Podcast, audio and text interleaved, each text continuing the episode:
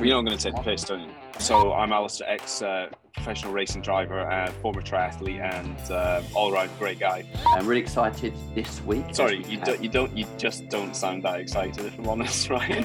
it's the No Bullshit podcast, accounting podcast. We abbreviate that to knobs, wouldn't we? Start again. Take, Uh, take Yes. two. Hello, energy, and- energy, energy. Stop More fucking energy. talking then. Stand up, stand. Hello and welcome to the next episode of Digitals in the Cruel World podcast. I'm really excited uh, this week um, for the guest we've got on, um, and we'll be talking to him in a minute. Um, but first, before I throw that over, I'm going to introduce my co-host John Toon. John, how are you? How are things? Uh, hi, Ryan. Yeah, I'm great. Thank you. I'm uh, looking forward to the pod. I've booked my coronavirus uh, extra jab. So I'm doing that on Friday, which is super exciting. And I am that old. Um, and yeah, just had a good week all around. Cool, cool. And we've also got our wonderful uh, producer, Indy. Indy, how are you? Good. I'm really excited about today's episode because we've got someone that I feel is just going to add so much more energy to the podcast and has uh, come come out fighting from the last week accounting web. We heard all about the great talks that he gave, and so I'm really excited to hear what he's got to say today. Thanks, Indy. So I should probably introduce him. Um, he is the amazing Alistair Barlow, probably the second most famous bald guy in accounting. Is that is that fair, Alistair? After Carl Reader, is that? Oh, oh yeah, probably, yeah, yeah. I was going to go with myself, but no, you're completely right. It'll be Carl Rudd. Uh, how are you, mate? How, how are things? I uh, I am great, Ryan. I am great. I'm enthused. I'm excited, and I loved Indy's um, intro to me. I loved how excited she was. I'm pretty sure you could have a little bit more excitement in your voice, Ryan, but um, it's probably been a long day for you. This is as excited as I get, Alistair. That is Uh, that is true. Actually, that is true. Yeah. I just have a monotone. To be honest, it's still better than uh, my voice last week when I had horrific man flu and Indy had to take over and wonderfully. you, you, you dropped that in a few times. Is it? Is I- it like send it was- send, it was- some cards through to Ryan or something? Yeah, you should. It was horrific. Uh, surprised I could even come onto the show. Um, Oh, you're so, a hero. Anyway, You're a hero. Cheers, mate. Um, anyway, enough about me. Um, this show is all, all is going to be about um, you um, and data-driven advisory. Um, and so later, John will be uh, taking you through with a load of questions. But before we get to that, let's crack on with app news. When I listen to your podcasts, Ryan has terrible audio. Did we have uh, like a Just Giving fund for, for him buying a microphone? Does anyone listen other than me? You are our number one fan. Yeah. no, we've I- got I- a couple more of you these days. I just have different pseudonyms, that's all.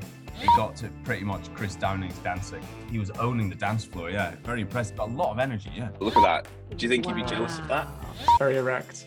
For those that are on the podcast, um, John's talking about the microphone here. so important that I'm number nine on the list. We wanted to build up an audience for you, Yeah, yeah, Alistair. I'm very honoured to be in the top 10, I have to say, Yeah. of, of people. You've soared since the first one on payroll. I was fearful of where's this going, but there's only one way you can go from where you start with payroll. We're trying to appeal to all bases. Right, so let's kick off app news this week. Who's got anything to start? So I've got something uh, quite exciting. Uh, so we heard on the grapevine, God, probably a couple of weeks ago, that that Adrian Blair had left Dext or possibly walked out. Nobody's entirely sure what, what the real deal is, but uh, having checked on Companies House, it's official. He has gone, resigned on the seventh of December. So it's quite an interesting, uh, you know, role to fill, and and uh, you know potential for for maybe Dext to have a, a, a revisit of strategy and, and whether they felt that Adrian was the right person or whether he felt that he couldn't couldn't work with the wider team. It's it's not entirely sure, but um, yeah, it's uh, it's really interesting. I mean, obviously, whilst he was there, he's been there for what, two two years, um, and they they'd had some investments, uh, about twelve million quid from from HG. And also had rebranded from from Receipt Bank to, to Dext, that they become this sort of wider platform uh, for, for accountants. So he, he'd overseen some fairly fundamental changes for the business. Um, so yeah, really interesting in the context of, of other things that are happening in the market. Uh, you know, it'll be it'll be interesting to see what what the next team do and who's going to be appointed into that role. Yeah, definitely a shock. I don't think we saw that one coming. Um, uh, something I didn't realise is that that uh, just following the rebrand to Dext, which definitely didn't go down well in the community when it happened is that the original Receipt Bank founders resigned. I don't know if there's a link there, no idea, but there's something I completely uh, I just missed. So yeah, it'd be interesting to see how Dext Pivot. They've obviously gone through some acquisitions. They've changed their entire strategy under Adrian, although I believe it started before his tenure. And so yeah, see if there'll be another pivot next time someone comes in. I've got something else. Oak North Bank acquires Fluidly. So Fluidly, for those who, who don't use it or know much about it, which is very few, I'm sure, 1,300 UK accounting firms have subscribed to it and it's a cash flow forecasting tool. Um, and they surface proactive suggestions around cash flow, different types of financing options. Um, and there's good synergies between Oak North and Fluidly, because Oak North aims to empower the missing middle, which is a high growth mid sized businesses. And It's focused mainly on peer to peer lending, but it also has a business banking offer. Um, they don't have as many business banks at the moment, so there's around 50,000 that are operational within their portfolio. And from what we've seen, obviously, peer to peer loans have been recently taking a bit of a battering. Most uh, there's a few offers that have switched off. So it's interesting to see that Oak North are pivoting slightly to encompass what are other types of perhaps financing options. Yeah, definitely. I, I think you there. I think it's correct that this is Oak, North, Oak North's first acquisition fluidly. So yeah, interesting one. I guess there is yeah some synergies between the two. I I'm still unsure of that 1,300 UK firm figure and how much of that is a is a paid for subscription and would would scale. I don't know if you've got any opinions on on that, John, but from the way we use Fluidly, I we've struggled to really roll this out and, scale to our our clients. Um, well, I'm never short of opinions, Ryan.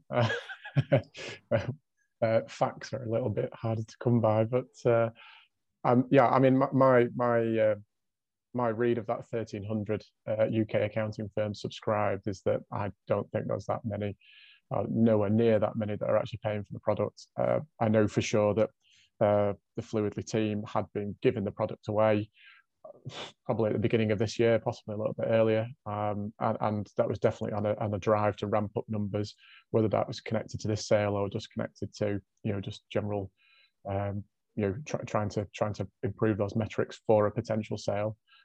I don't know, but that was my my gut feeling at the time when it when it happened. I'm, I'm with you, Ryan. I think you know short term cash flow forecasting, you know, tools and apps aren't used you know frequently by by a hell of a lot of accountants because you know you tend to find that you use these for, for businesses that, that tend to be struggling.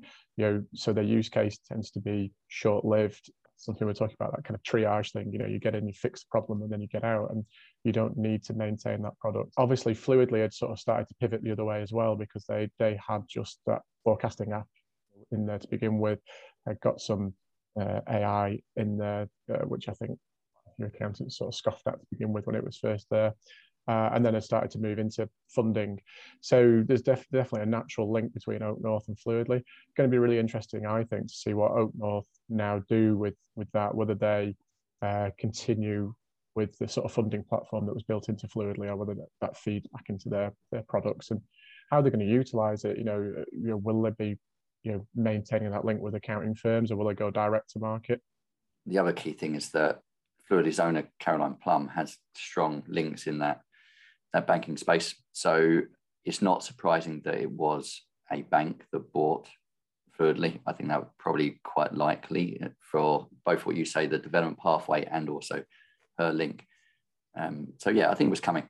It was uh, a big one, not a big one. Um, quite a few this year. The problem with it is that most of them acquired by banks tend to then it is the bank that wants to hold a lot of that financing relationship. So I think for Oak North, for them, it's an opportunity to open up several different financing products to all of our existing customers and potentially they can see a channel through the accountants again to a whole host more SMEs.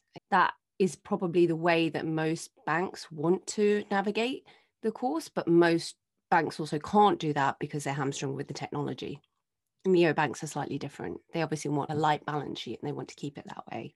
Has anyone got anything else that's not acquisition related? Interesting news on Wise, who have released a live product uh, roadmap. And having just had a look at it uh, before we recorded it, it's really interesting. I, I, mean, I think it's a it's a great idea. You can see um, you know exactly what the team is working on almost live, uh, and you can also see what what else they're going to be working on in the future. And, and you know they're, they're clearly looking for uh, user feedback because there's a way of upvoting uh, various developments and things and you can you can filter out you know by region by product feature etc and looks really really interesting and they've also as, as a slight aside they've also released um, something really really similar for the roles that they're wanting to recruit for as well which i thought was was quite a cool you know way of going about recruitment but the the live product roadmap a great idea. You tend to see it with smaller, you know, new apps that come into the market, and then for one reason or another, they tend to just sort of disappear or get buried, and which I think is quite frustrating because I think a lot of accountants, or certainly if you're working with apps, uh, you want to have a, an idea of what the direction of travel is and have the ability to influence what features, what developments are going to go into the product that will that will suit you. Yeah, and John, am I right that this is a like a Kanban board style, um, showing you know what what's going to come soon, slightly later out, and how things are um, going to change. And then there's a ability to kind of like, you know, for people external to uh, Wise to to like suggestions to kind of vote on on what. yeah. Yeah, it is. It is very much sort of a yeah Kanban style thing, and it's broken down into sort of you know what they're working on now, what they're going to be doing in the coming weeks, and then what sort of planned further further down the line and it's a great idea. And I'd, I'd encourage more apps to, to do the same because we'd all like to see something similar. Yeah, I know the Xero API team had one. I don't know if it's still in use, but it started off very interactive and then they scaled it back. And I don't think it was really being up as up kept up to date in the same level. So it really needs to be a feature they properly invest in. Um, otherwise, people will lose interest in it and it won't have the value that I guess they've developed it for. Moving on from Wise, we I've not really touched on free agent much so far in, in the podcast, but they did a, a summary for 2021, which I thought was quite interesting. And I thought I'd run through what they've released. So, over the course of 2021, Free Agent released an end of year accounts and tax filing process, uh, similar to, I guess, the likes of QuickBooks Online, um, Sage, and Xero. That included an e signature. Um, so, you, the accountant could take figures inside Free Agent, create your accounts, create your corporation tax, get them signed by the client and submit. They further enhanced their cash flow forecasting tool to make that a lot more useful, more predictive um, analysis in there of where things would go, as well as the ability to tweak and edit that. They enhanced the mobile app to a point where actually it won some awards this year. So um, that was quite powerful from their end. And uh, brought in auto extraction from a receipt scanning point. Obviously, that's been in place for a lot of the apps for quite a long time but they brought that in now to free agent. And then what they call guest functionality for bank transactions, similar to what QuickBooks Online and, um, and Sage and, and Xero do in the fact that as the transactions come through, the software is predicting how they should be treated. So free agent have also brought that. So there's a bit of catch up with what the other competitors do in the market, um, as well as enhancing some other areas. And what they, they did right now at the end of the year is um, bringing for the end of year corporation tax filing. They've, they've released the CT600A for that as well as some final tweaks to the mobile app, including the ability to create and amend transactions and improving bulk, as well as sorting transactions for, for banking. So more just an overview of where free agent's been for the year, because I know we've not touched on it much. They don't do massive release notes, um, more just a, a, a, slow release over the course of the year. I'm a big fan of free agent. I mean, we use it in the practice for predominantly our freelancer team.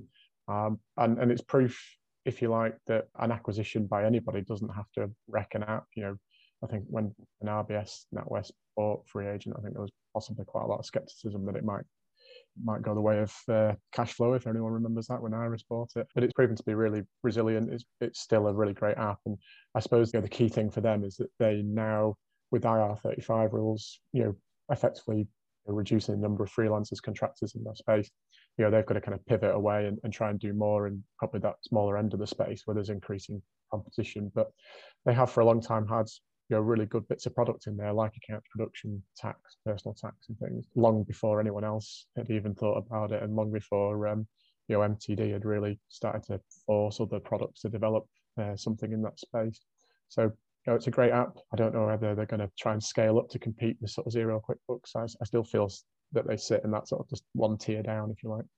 Yeah, the smaller space. It's it's one that I guess I'd taken off my radar because I generally focus at the, the slightly larger area with the clients I work with.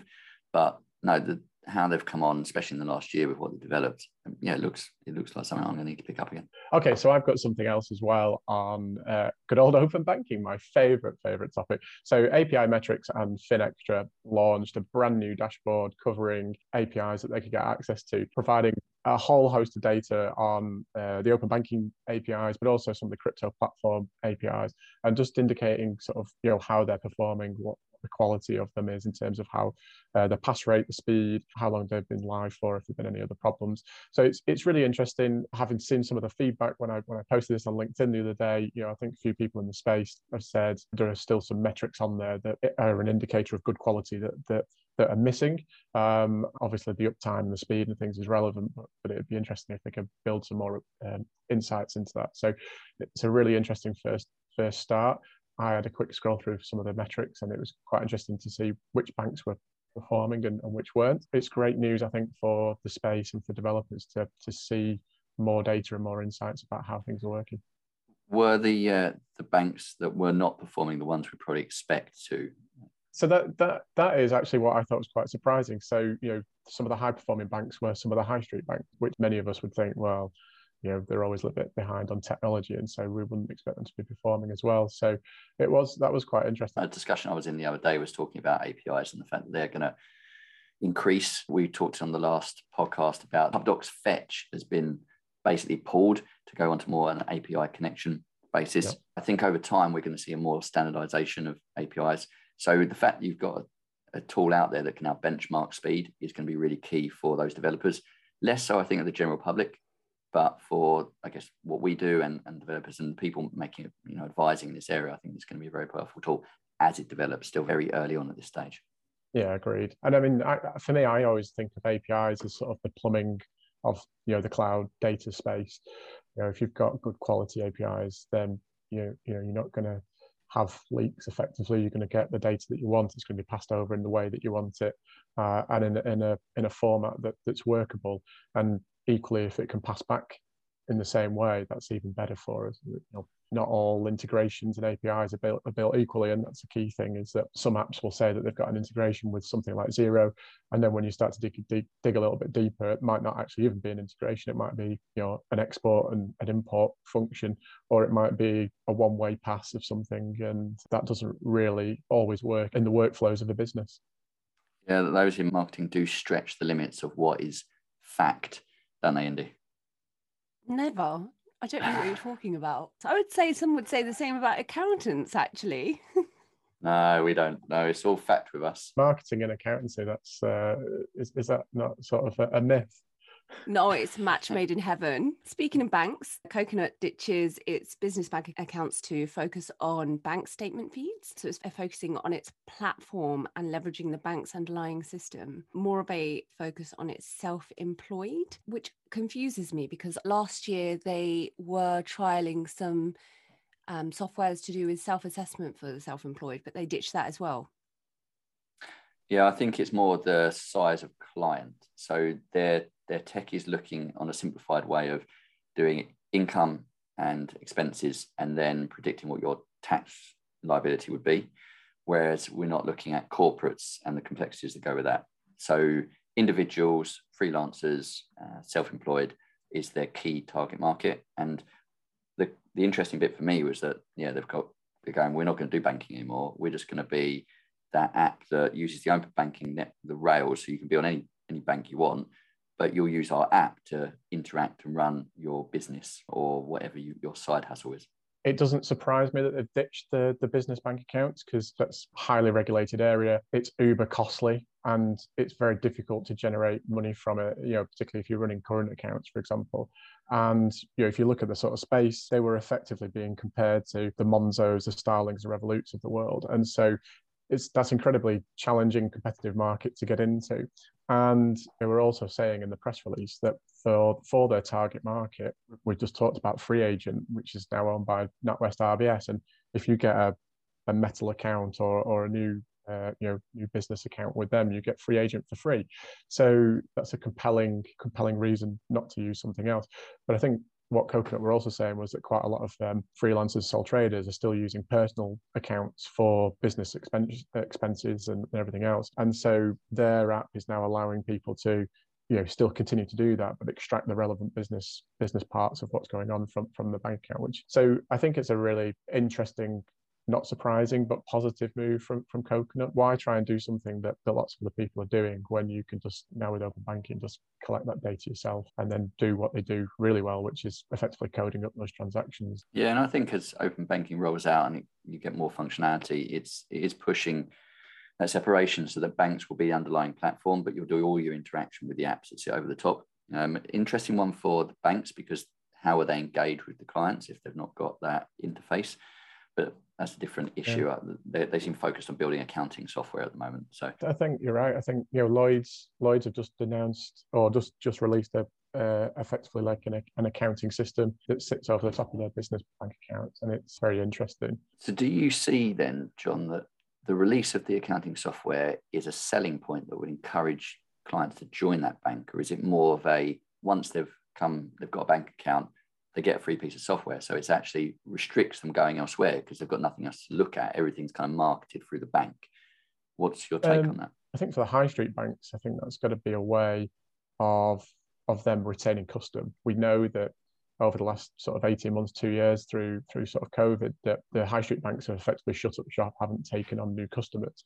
And so all of the the neo banks, the fintechs and the, and the, and the new starts have, have been, you know, just scooping up new business left, right and center. They've obviously already had to a degree some of this functionality in there. And so, you know, I think I think the main the main high street banks are having to you know just get back on parity if you like in terms of offering some of those features. But equally we know that once you're into banking it's fairly sticky you know you don't tend to move. So this is just a way of of those banks leveraging the data isn't it in terms of you know they probably had that in-house anyway because obviously they, see the transactions and what's going through. But I, I suspect that we haven't really had a a platform to kind of leverage that, that information, that data in, in a really positive way. Yeah, I, I don't see the the bank's winning new work for any of this. I've got a few quick updates on just a few apps which I'll run through. So FreshBooks, which we talked about, got a lot of funding. We talked through on one of the, the past podcasts. Canadian-based software. Their plan was to develop the software further and do some global expansion, and uh, they've just released a receipt scanning tool. They're catching up, I guess, with some of the, the tech that's already out in the marketplace. Do you think it's weird? I think it's weird. Like, why? why bother doing that? There's so many great OCR apps out there. Dext, you've got Auto Entry, you've got a whole host of others. Why spend the dev time on building that into your product when what happens is, unless that's the best way of getting your expenses and everything else scanned and extracted in the system, I'd much rather pay 10, 15 quid a month for something that does it really, really well and then just push it into the software.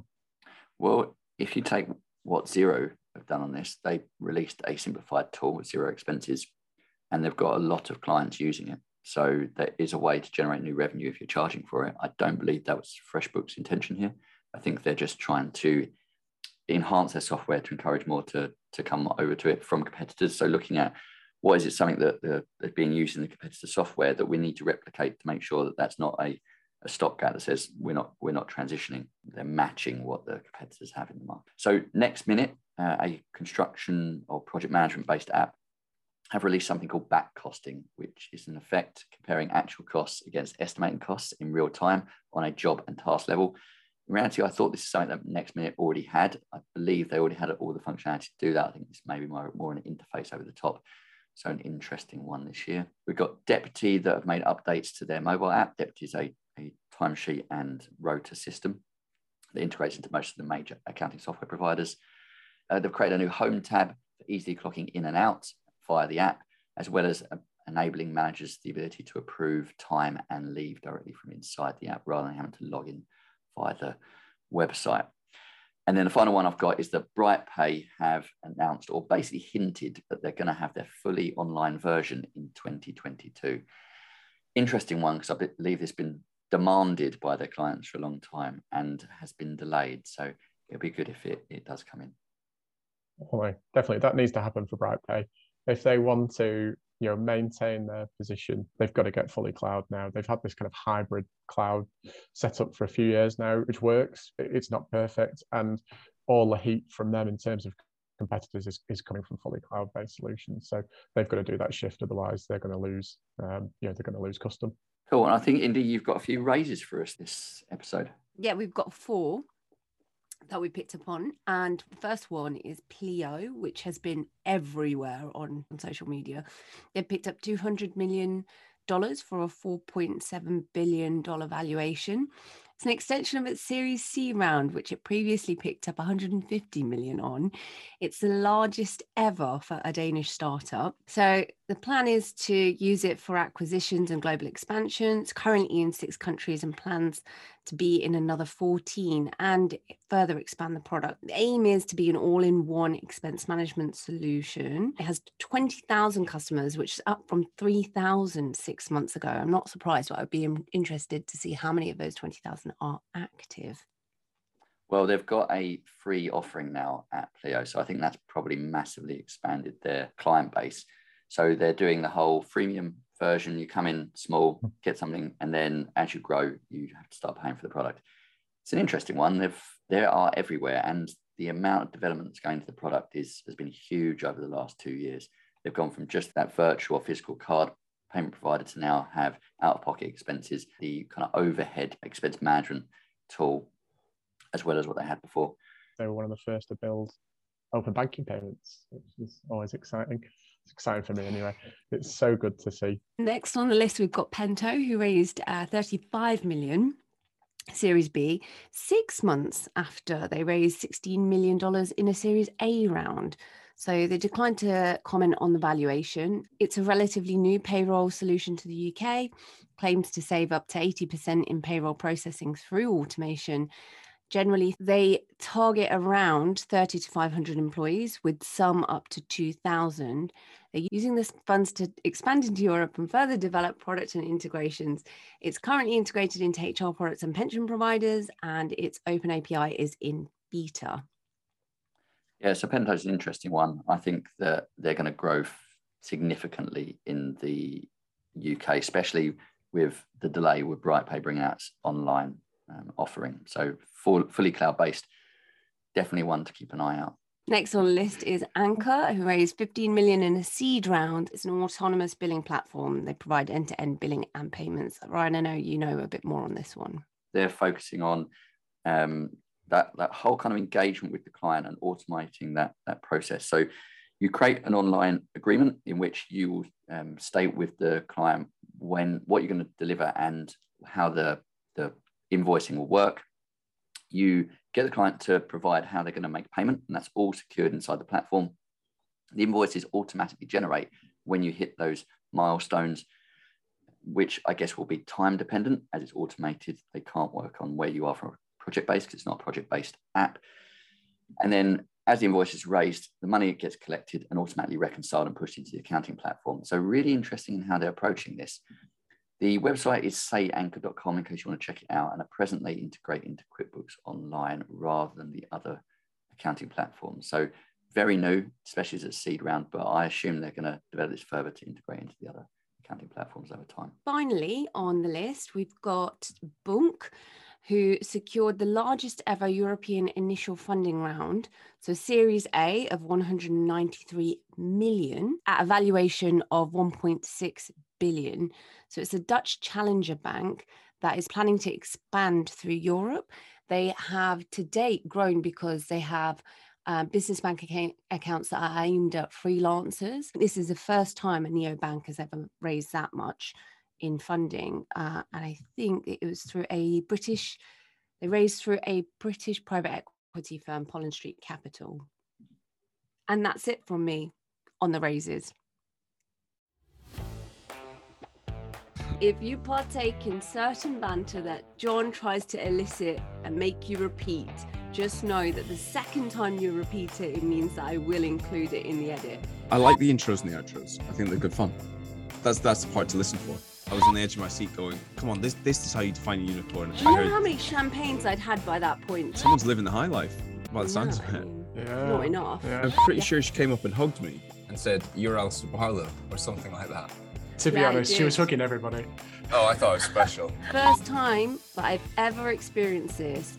where John has been lost for words when it comes to his innuendos. Just let it warm up. It's fine.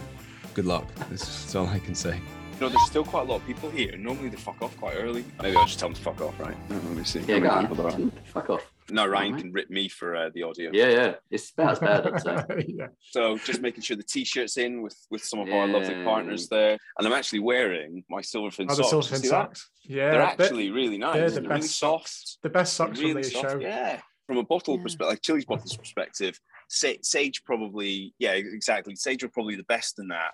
But let's face it, they've got to be good at something, right? So they've been behind the curve. Yeah. They've rested on their laurels. They've milked it. If you look at typical McKinsey or if it's BCG two by two matrix, they've kind of just milked, milked it, haven't they? The cash Oh, cow. definitely. Um, and they, they've not innovated in the slightest, uh, or, or they've tried to innovate and they've, they've got it wrong. Understood. John does a brilliant, um, he brilliantly grills Chris, to be honest. If you've Okay, not got cool. that far, it's um, probably the, the best interview in grilling someone. Um, Do you know if I had if I had got that far, I might not have turned up today if I heard that. I might have been shit. That's good. you wait. So, it's- but as, as accountants, we, we generally just like are never happy, never satisfied with any tech product out there because what John wants from something, Ryan wants something different, and I want something different. And they're trying to cater for all of what we want. And we're all beating them up because they can't give us what we want. I mean, fair play. I think everybody in the, the fintech or financial or, or accounting tech marketplace um, has done a great job in, in moving the, the needle um, in terms of how we can deliver services to our clients and what we can deliver. So that's that's fantastic. However, we're just never satisfied creatures. You should have a card that says that's enough. But then I'd be holding it to John Mason.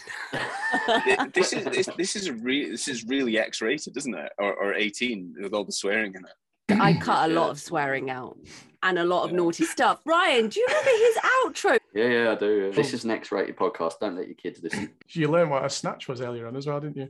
I did. Thank you for the educational lesson. I Yeah. did not know that that was something to do with weightlifting. Anyway, interview. Right then, so delighted to have Alistair Barlow on from Flinder, and it's fair to say that he's probably one of the most well-known accountants in the UK space, and probably internationally as well now, if he if he can keep his profile going on LinkedIn. We want to find out a bit more. Al, tell us about your background. How did you come to starting Flinder? Hey guys, great, great to be on the show. Really enthused to be one of the first 10 guests. Yeah, really excited. Thank you for having me on. Essentially, I, I spent 16 years at PwC, a range of experiences at PwC, starting in the world of audit, which I enjoyed at the time, but looking back, I was thinking like, what, what the hell was I doing? Uh, and then I went internationally. I lived in Amsterdam for three years and worked at PwC there. Got a great amount of experience in Sarbanes-Oxley 404, worked some fantastic global companies such as Cisco uh, Systems, the guys who invented the network and then came back to the UK. Cut a long story short, I spent five years or so in consulting on uh, basically as a finance function expert working on large global transformation projects. And then I was headhunted out the door, and then PwC offered me this thing called my finance partner. And my finance partner kind of offered me that opportunity to have a bit more impact and led that business in London Southeast for three years. And then uh, ended up seeing you know big big opportunity in the market and decided to seize that and uh, myself and Luke my my co-founder uh, left PwC set up Flinder just under five years ago and uh, here we are today Amazing. And I think it's fair to say that your first hire was a techie. I think is that is that right? And and did that was that sort of the intention? Did that set the tone for where the business was going to travel? so we, we've always had a really clear vision for what we want Flinder to be stand for and deliver to our clients. And that's not about delivering P&Ls and balance sheets. It's about really delivering insight and really delivering something that's valuable to our clients to make better decisions in the business. And operational data is a fundamental part of that, merged with the kind of the brilliance that finance can deliver. I think finance is completely underrated by most businesses and business owners, other than the savvy ones. And so it's really about meshing those two worlds together and delivering something of relevance to the business to make those better decisions and a lot quicker as well. So it was always part of the vision of Flinder. The very first hire into the team was Chris. He has been with us now for just over four years. He's also ex PwC. There is a general theme that runs through Flinder and who we kind of bring in to partner with and that sort of thing. So Chris, yeah, vital part of the team. He came from our old team, my finance partner, probably something like six months in a day. You can probably do the maths there that we had restrictive covenants in place. He leads our data ops team in Northern Ireland. Was that vision something you were formulating before you left PwC, and uh, or was it something that you kind of you took the leap and then thought, shit, I've got to get my ass together here? Very much kind of strategic before leaving PwC. Was, this is the direction we see that this is the gap we see in the world at the moment, and this is the demand we see from the type of clients we work with. We work with very fast-growing, complex businesses, typically equity-backed. Technology, they're building technology, they're SaaS businesses, or, or now we've moved more into e-commerce as well as a second vertical. But those businesses, there was absolutely demand for it, and it just wasn't and no one was delivering it. No one was giving them what they wanted. What we generally saw, certainly the clients we work with, are becoming smarter, savvier. They want more than just kind of, I'll call it the basics. I don't mean that in a, a negative way to other accountants, but they want more than that. And so we have the appetite to deliver more than that. We have the appetite and we have a brilliant team around us that are really enthused, engaged, and want to just get more involved and more embedded in our clients than what say a traditional firm would do. Yeah we're really about partnering with our clients understanding the strategy trying to align finance to the strategy bring all those great principles that you have in a large multinational company where you have a finance fun- like a proper strategic finance function that aligns to the business understands the business and really delivers value to their stakeholders. And that's what we wanted to do and that's essentially the mission that we have at Flinder and, and everything I described before about the data and technology. That's all in our DNA. What does your team structure look like? I know that we talk about techies, and that's that's obviously something that you've built upon in, in, in Northern Ireland, but you've got to have other accountants in there and other people with other skills. So what, what does that look like? Do you know Jarvis from Iron Man?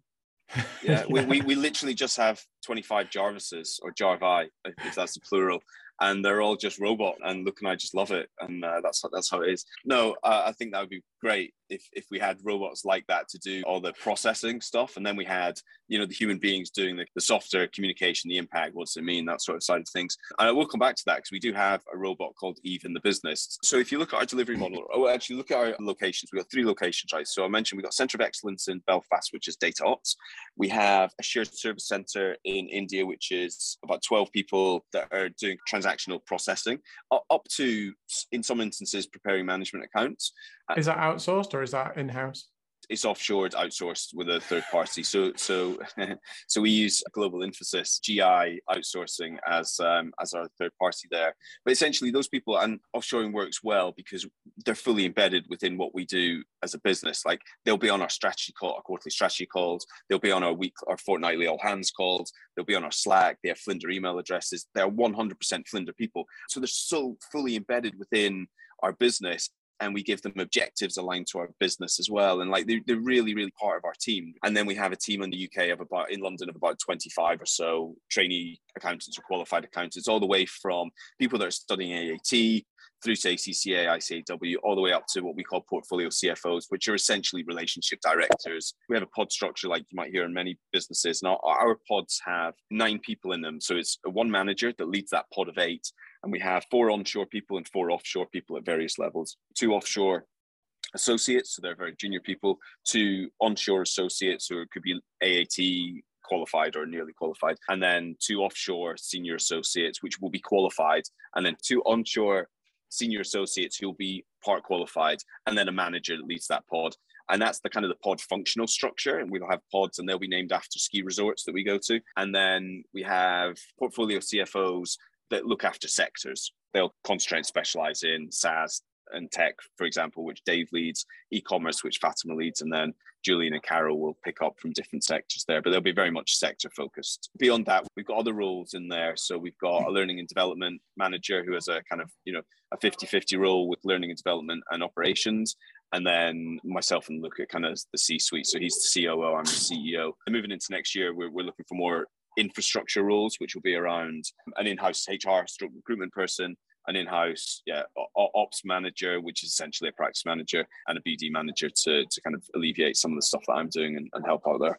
You talked about the fact that the sort of differentiating yourselves from more traditional accounting firms, but does that require a, a mind shift change within the organization? Because you know clearly that was your vision, but how do you translate that vision to the rest of the team?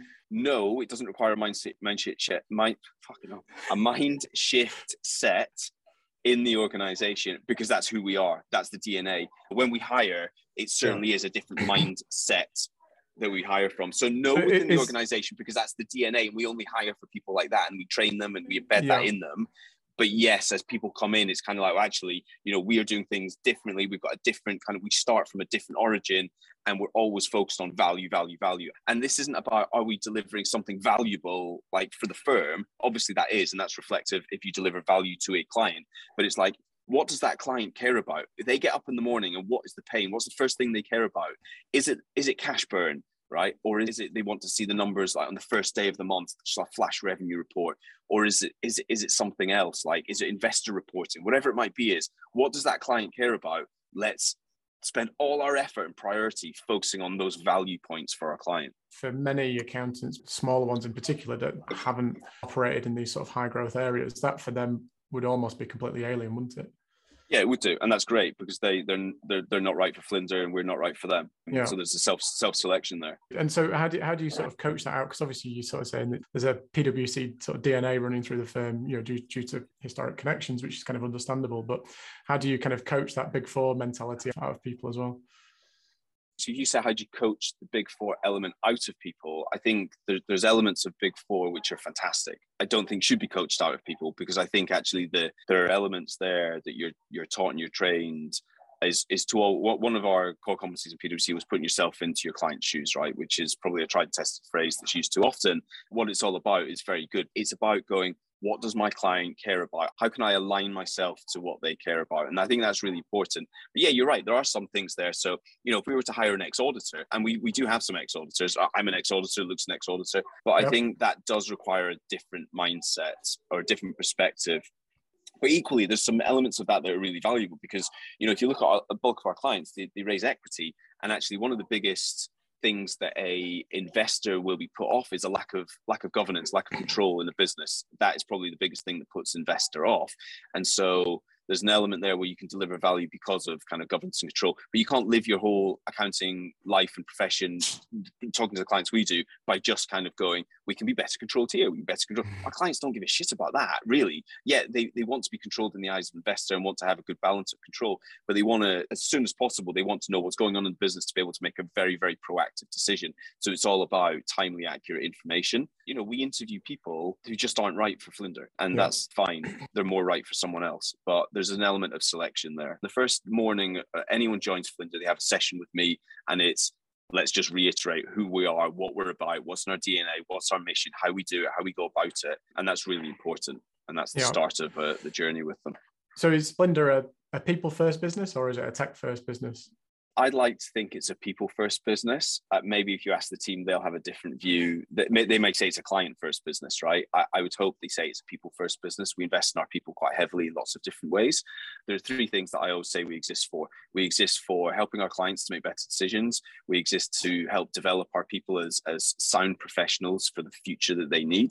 And we also want to contribute to the progression of the profession they're the th- three things we're passionate about. We I, I, give up a lot of time for the profession generally. We obviously focus on our clients and we do a lot of investment in our people, both in the classroom and out the classroom. And I want to say in the classroom, I mean we're developing kind of our own L&D syllabus. We do invest quite a lot in people's learning and development in the way we do things at Flinder and what tech businesses need, what e-commerce businesses need, how they operate, and wider softer skills as well, such as project management and that sort of thing.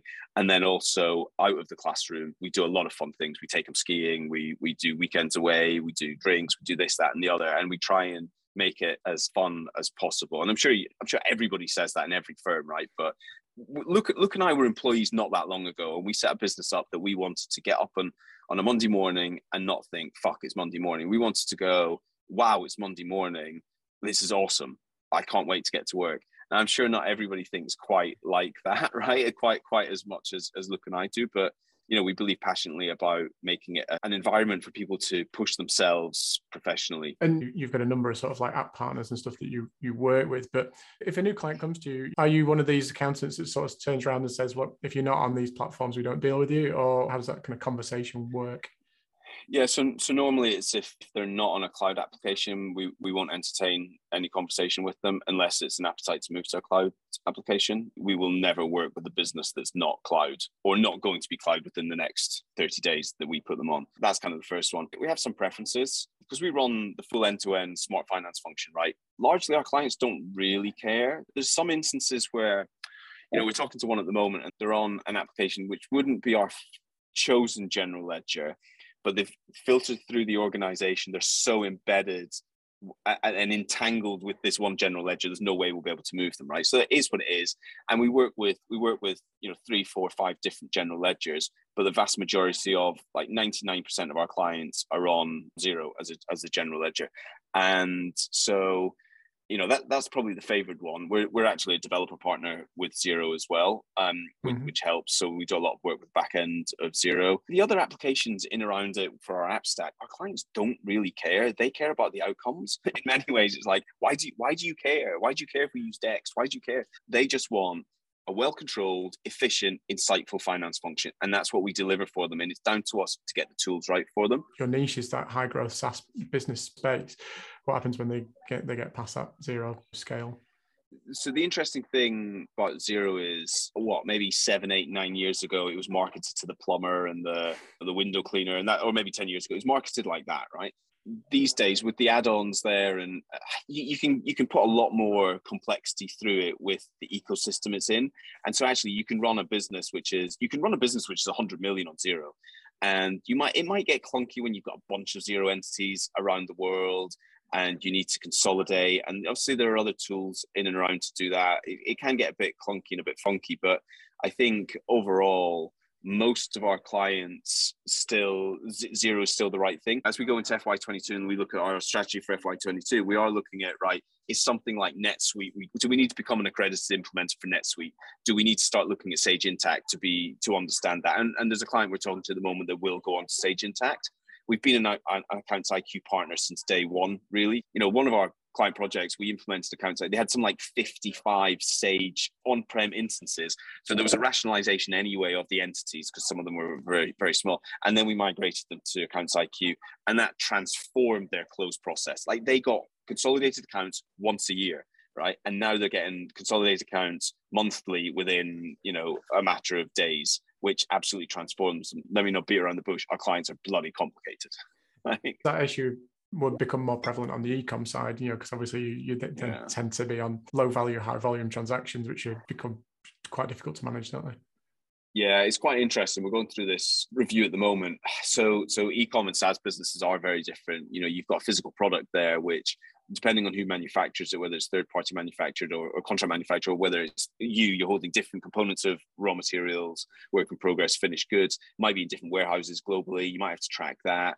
You'll be, you'll be, you have landed costs, you have cost of goods sold. It just gets complicated. So it's a different price point, even for a business that's, that's turning over the same amount. Xero inventory ain't going to cut it for those types of businesses. But, but again, when you get into the realms of very fast growing e-commerce businesses, it's kind of like, yeah, you might have low value, high volume, but it's supremely high volume when they're fast growing.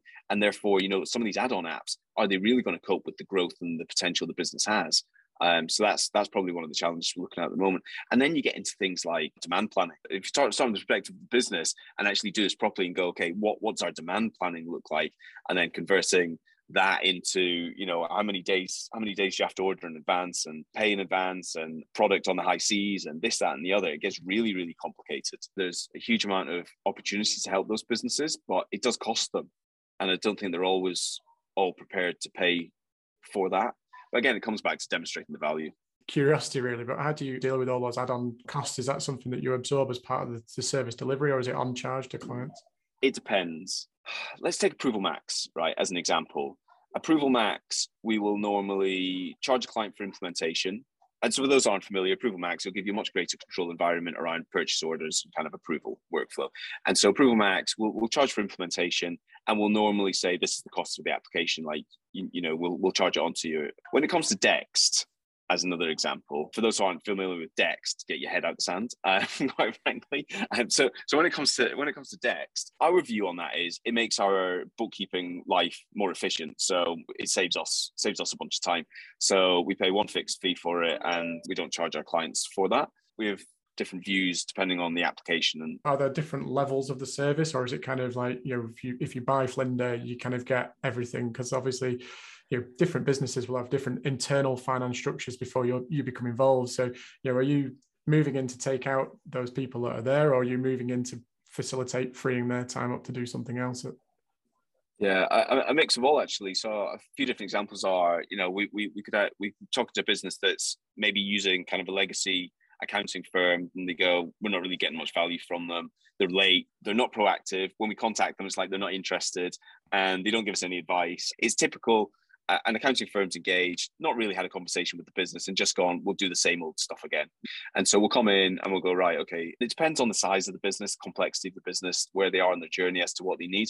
Our minimum is, you know, it's about 650 quid a month and we'll do quarterly work for that, right? We never really do that for a business on a very long-term basis. We'd only do that if we saw that there was there was some there's going to be some potential to move to a monthly relationship or even more than that. Um, because that, that's where we can add more value other examples might be we're talking to business at the moment, and I think there's like three different parties involved. They might have an accounting firm that, that does a bunch of work, compliance work, and VAT, payroll, and annual accounts. Then they might have a bookkeeper, either in house or, or or kind of someone that does one day a week, two days a week, kind of thing. And then they might have a part-time FD that comes in once a month or twice a month, that sort of thing.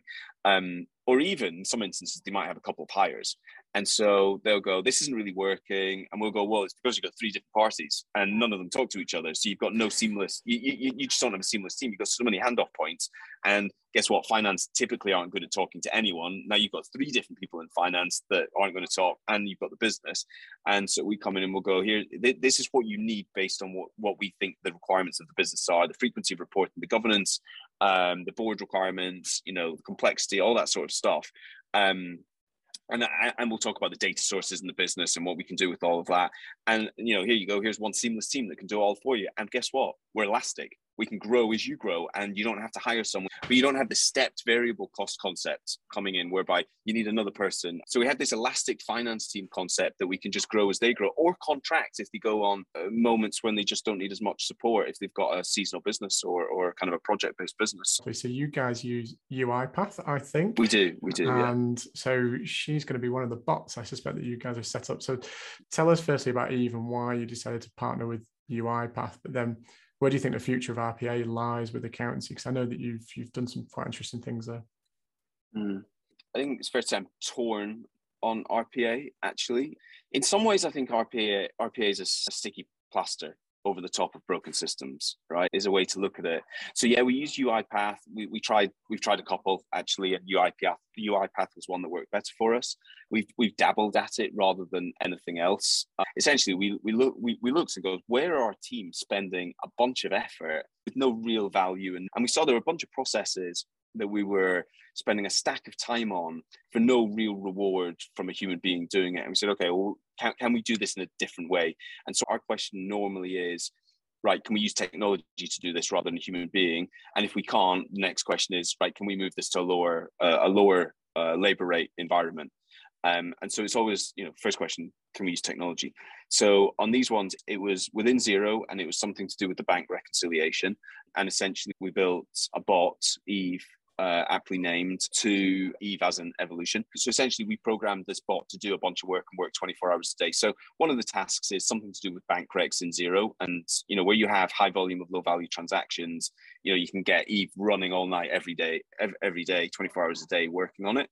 Um, and then there are other things, you know. So one of our clients uses Cin7. Cint 7 doesn't integrate that well with Xero. And what we're doing on that is we've programmed Eve to classify tracking categories on invoices that come in and she does that automatically. So you, are you doing that on, a, on an attended basis then if you're reviewing it? No, it's it's, it's fully it's fully yeah, yeah, yeah, yeah, yeah. But I mean there'll be there'll be obviously like uh, talking about month end yeah. month end review that sort of thing would, would pick it up yeah so um, no no it's fully uh, it, it, runs on a virtual machine in uh, aws more and more accounting firms are going in the direction of being this hybrid of accounting and having technology or data architects or data engineers in their businesses i think that's the way accounting will go to be honest Yeah, agreed. Sorry, that agreed. is sorry, that is the way accounting is going, not will go. It is going that way.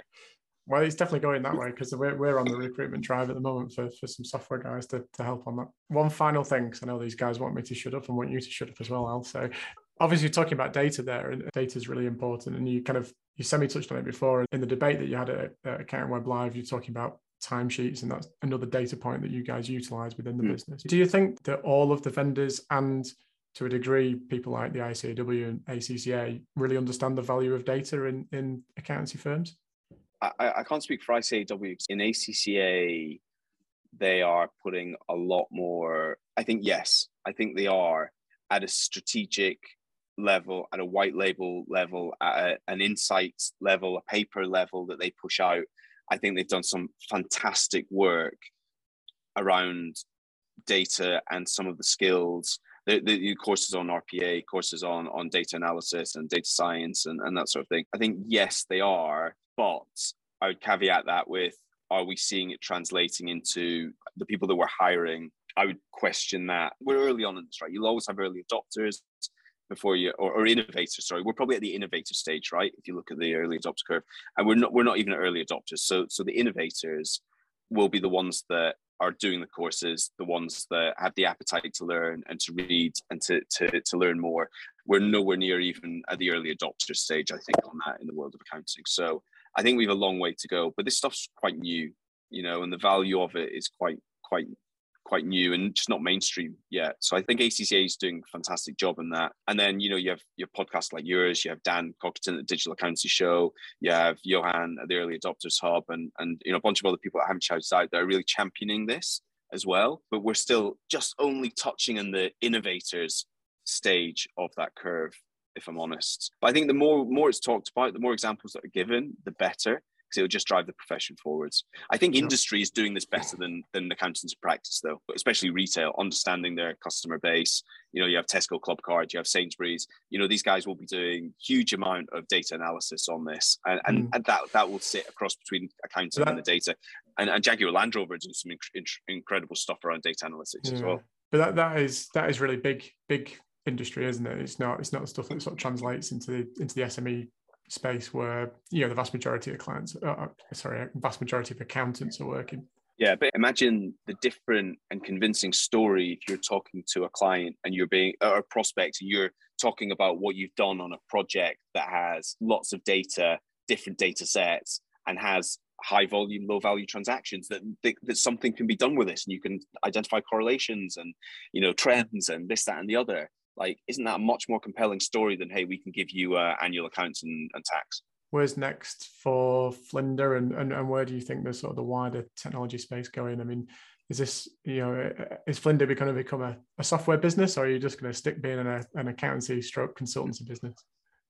Well, it'd be remiss of me to say the next place Flinder goes isn't the isn't the Alps, right? Um, for our for our ski trip, right, John? Just just adding that in there, Ryan and Indy. Next year's really exciting for us. Um, so so there's certainly you know m- much more growth. You know, we've only scratched the surface in kind of what we do in London, let alone nationally, and and that will come at some point.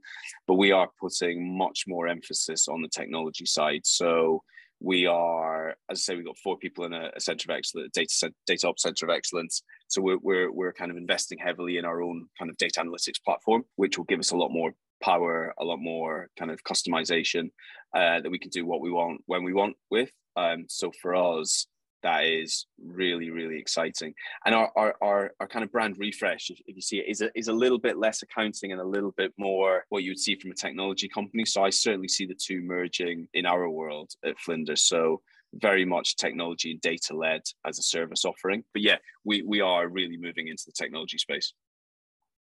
Cool. Well, Alistair, as always, really interesting and insightful to, to hear from you. Great to know and understand a little bit more about Flinder and exactly what you do. And I hope you have a successful 2022. But more importantly, I hope that we have a good week skiing. Yeah, me too. It's going to be awesome, John. cool. Thank you very much. Cool, guys. Really appreciate it. Um, love chatting. Thank you very much for inviting me on. It's all right. We just want to know when when you're going to start selling stuff to us accountants. Oh, that's all it is. We want to know. So it's all, Yeah. it's all part of the master plan to become friends with accountants, and then go. Oh, by the way, want to buy want to buy a want to buy a dashboard. Absolutely. All the shit I gave Ryan for a shitty microphone, and I can't even get on freaking Zoom properly. I think you need to change the name of the podcast. Sorry, Yeah, I yeah. think it's just the No Podcast. Bullshit Accounting Podcast. We, we, we came up with it over some drinks. Uh, it's brilliant. We're literally making a runway as the plane is taking off. You're making the wings as the plane is driving down the runway. Yeah. I hope your mum doesn't listen to this, Indy. You know, if the- she did, she'd probably call him an asshole too. It was like, oh, um, is, is it is it Carl? And I'm like, no, Flinder for all your data needs. Go on in, take it away, Alistair. So uh, thanks very much for listening to the podcast, everybody. If you want to find out more about Digi Tools in an accrual world, you can find us on LinkedIn, Brian Piercy, John Toon, Indy Tatler, or check us out on our webpage. Do we have a webpage? We've got a webpage. Check us out on our webpage. Give us a five star review on Google. On are we on Google? Yeah. Give us a give us a five star review on Apple Music. I think it's called now. And I've been Alice Barlow. Find me on LinkedIn. Google Flinder. Make sure you spell my name right. And uh, we'll see you next time.